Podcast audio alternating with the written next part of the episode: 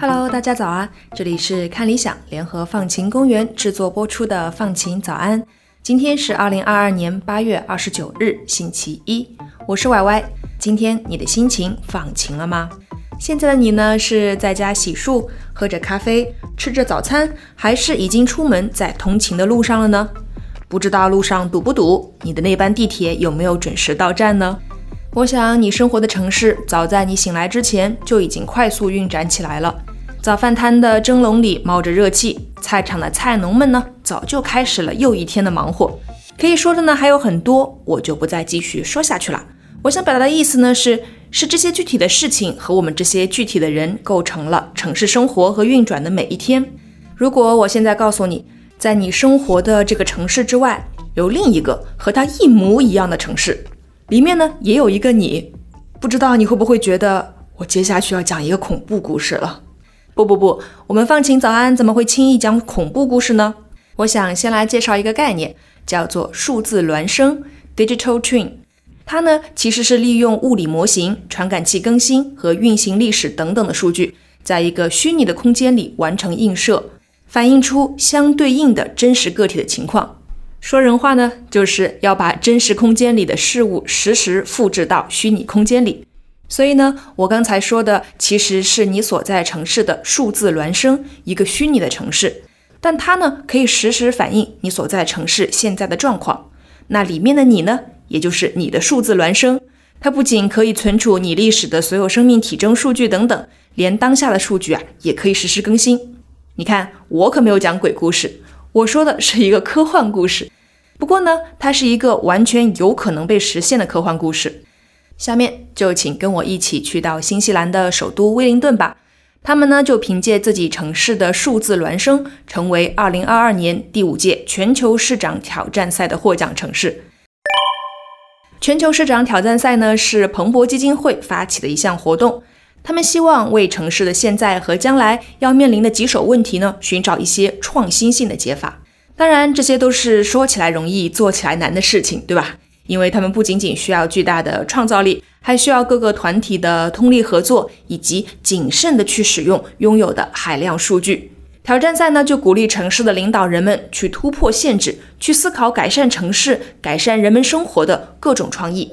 威灵顿的数字孪生城市需要收集来自政府和非政府的实时数据，包括遍布城市的物联网感测器捕捉到的信息，像是地理空间呐、密集的建筑啊、闲置的停车位、空气污染程度等等。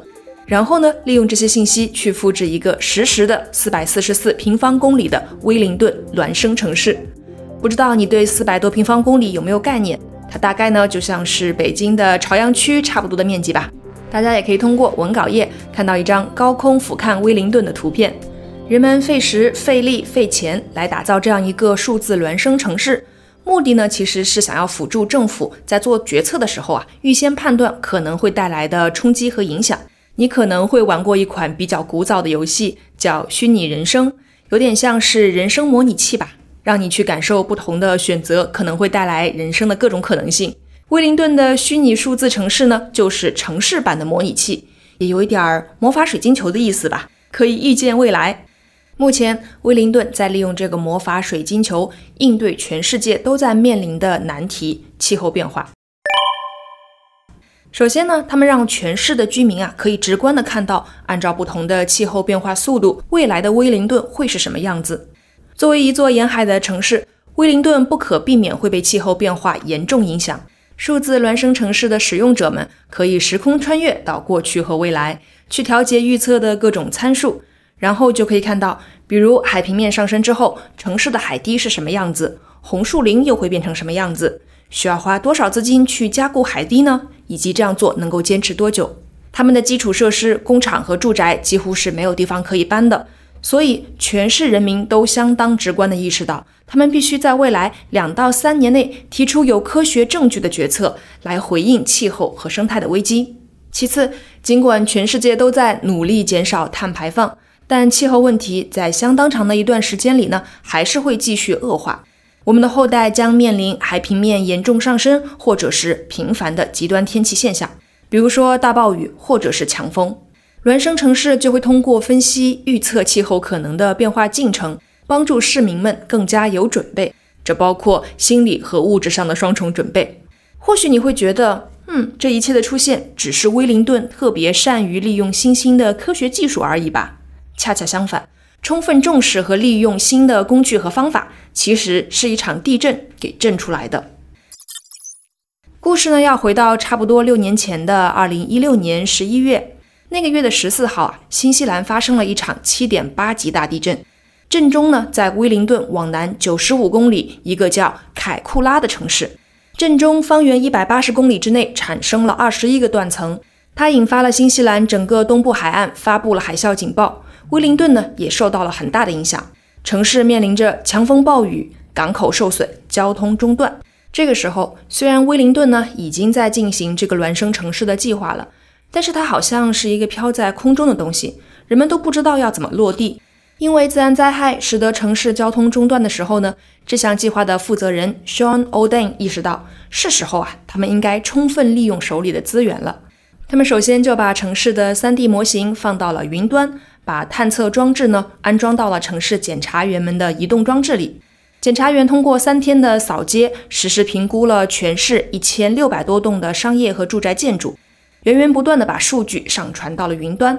再结合模型已经有的城市场景和数据，计算出建筑物周围的安全区域，设计出了合理的封锁范围。o d e n 回忆说，一位来视察灾情的部长还跑到我们总部兴师问罪，说你们怎么还没有封锁整个城市啊？你们会害死人的。他们呢就带着这位部长在孪生城市里飞行，一条街一条街的去看不同建筑物的受损状况，解释了封锁和不封锁特定区域的理由，细致的决策避免了生命的损失。同时啊，也避免了经济中断所带来的损失。与此同时呢，灾后的抢救也是分秒必争的。共享的实时数据让不同部门的救援工作可以一起展开。